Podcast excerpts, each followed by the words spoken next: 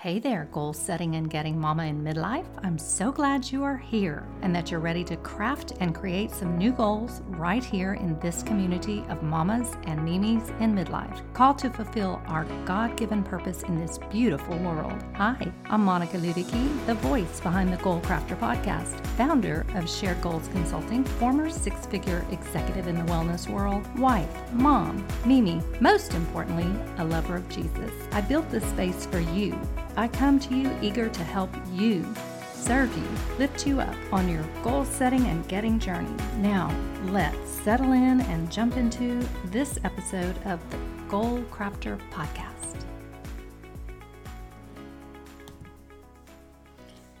Well, hello, my fellow goal crafters. Welcome to episode 14. How's everybody doing today? I'm doing terrific. I am reading a stellar book about success right now, and this is a quote that captured my attention today. Every child comes into this world goal oriented. Let that sink in for a hot minute. Every child comes into this world goal oriented. The author went on to say this, and I'm going to read this right out of the book. Every normal, healthy baby comes into this world with a desire to achieve and succeed in life, to do and to have all the things that will bring a sense of satisfaction and fulfillment and contentment. He has a desire to communicate and express himself, a desire to relate to others, and a desire for, for mobility, to scoot, to crawl, and to walk. God has given you an inbred desire for success so that you will act. He has given you the desire so that you will motivate yourself to discover your gifts and talents and use them. You have a built in drive to get your needs met in a way that brings pleasure. Wowza. I could be like Winston Churchill right now and say, I'll be brief and then say something really quick and sit down. But I really want to unpack this a bit first. So, humor me.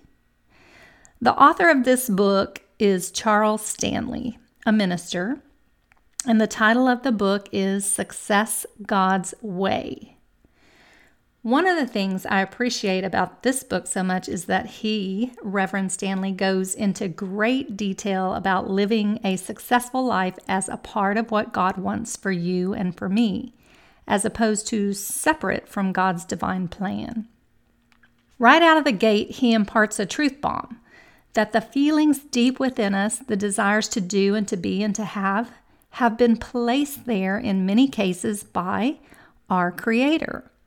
As newborns, the goal, or the goals, I should say, of our heart to be held, to be fed, to be nurtured, to be loved, and eventually to become mobile are very basic. And all of us are born into this. Every child, every one comes into this world and is born goal oriented. As you know, I have years of recent experience with the littles in my life to see this miracle firsthand. God has set up our biology in such a way that when a baby communicates through crying, it is essentially impossible to hear it and not respond in a way that is meant to soothe. He has also ensured babies receive, in instances where they are fortunate to be part of a loving and caring environment, plenty of snuggly touches during the first months of life. Through, in part, I think, to the miracle of oxytocin. Oxytocin, as you know, or you may not know this, is the hormone that is thought to inspire that deep desire in adults to bond. When I hold any of my grandchildren, but especially the tiny ones, I can feel oxytocin being massively downloaded throughout my body.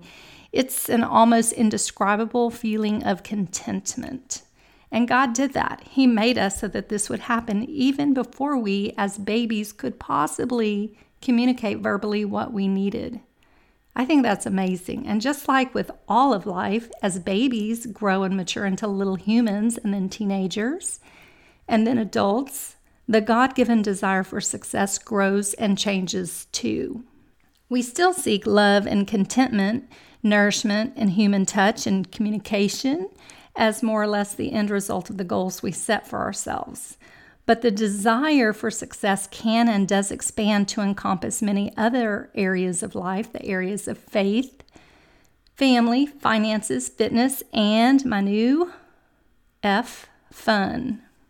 I listened uh, to the Benham brothers today, and as part of their message, they said, we need to be sure not to hold too tightly to the dreams and the desires that God places in our heart. And they reminded us that we should hold lightly, even with an open hand, the blessings that God gives us, but keep our eyes fixed on Him, lest He should ask us to relinquish a blessing that He has given us, such as He did to Abraham when He asked him to sacrifice Isaac. You remember that? So, their personal example was that they had a show on the very popular HGTV. I love that show. Not their show, but I love HGTV. I don't think I ever actually saw their show, but you remember a few years ago, there was this huge push in our country to clamp down on people and businesses that were opposed to same sex marriage. Well, Apparently, HGTV reached out to these guys and told them that they would have to stop sharing their Christian beliefs on the television show to continue to have their show. And they initially were going to comply with the edict because they felt like their show on HGTV was something that God had given them as a platform, as a blessing. However, before they agreed in writing, someone close to them took them aside and basically strongly reminded them of the whole reason that they were excited to have the show, which was in large part to combine their business with God's message to reach the masses. Anyway, long story short, they refused to comply with the request from HGTV and they lost their show. They were willing, though, to let God lead them from a place of authenticity and integrity as opposed to caving on their beliefs. And as God so often does, He came right back and opened a new door for them, which has turned out to be as great or better than their HGTV platform. So, in their instance, they had to be reminded to hold their blessings with an open hand, allowing God to show them something different but even better when they let it go. With our goals, I'm reminding myself and I'm reminding you, it is so important to take them to God to pray over them, to listen for His instructions and guidance. And let me just say, I am certainly not perfect at this. Again, I'm teaching something that I need to learn here. And sometimes I confess I will ask God for clarity on a goal, and sometimes I just don't hear it. Does that ever happen to you? Sometimes I set it aside when that happens, and sometimes I move forward, hoping and praying that I'm honoring the Lord by taking action. Remember what I read earlier? God has given you an inbred desire for success so that you will act. He has given you the desire so that you will motivate yourself to discover your gifts and talents and use them. You have a built in drive to get your needs met in a way that brings pleasure. So, to reiterate, God wants us to take action. He also wants us to motivate ourselves. I should say that motivate ourselves.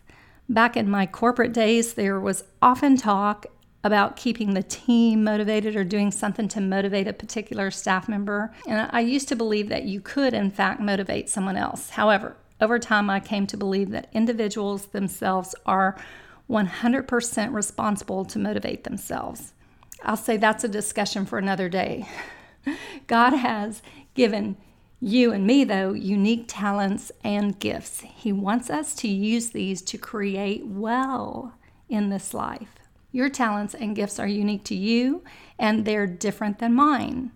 All the wishing and the wanting in the world will not change that. Best to spend time discovering your own and then maximizing their use. When you do that, when you set goals that tap into the uniqueness that God has built into you, that, I believe, is where you will know and you will feel that God is in alignment with the choices and the decisions you make and the actions that you take. Does that make sense?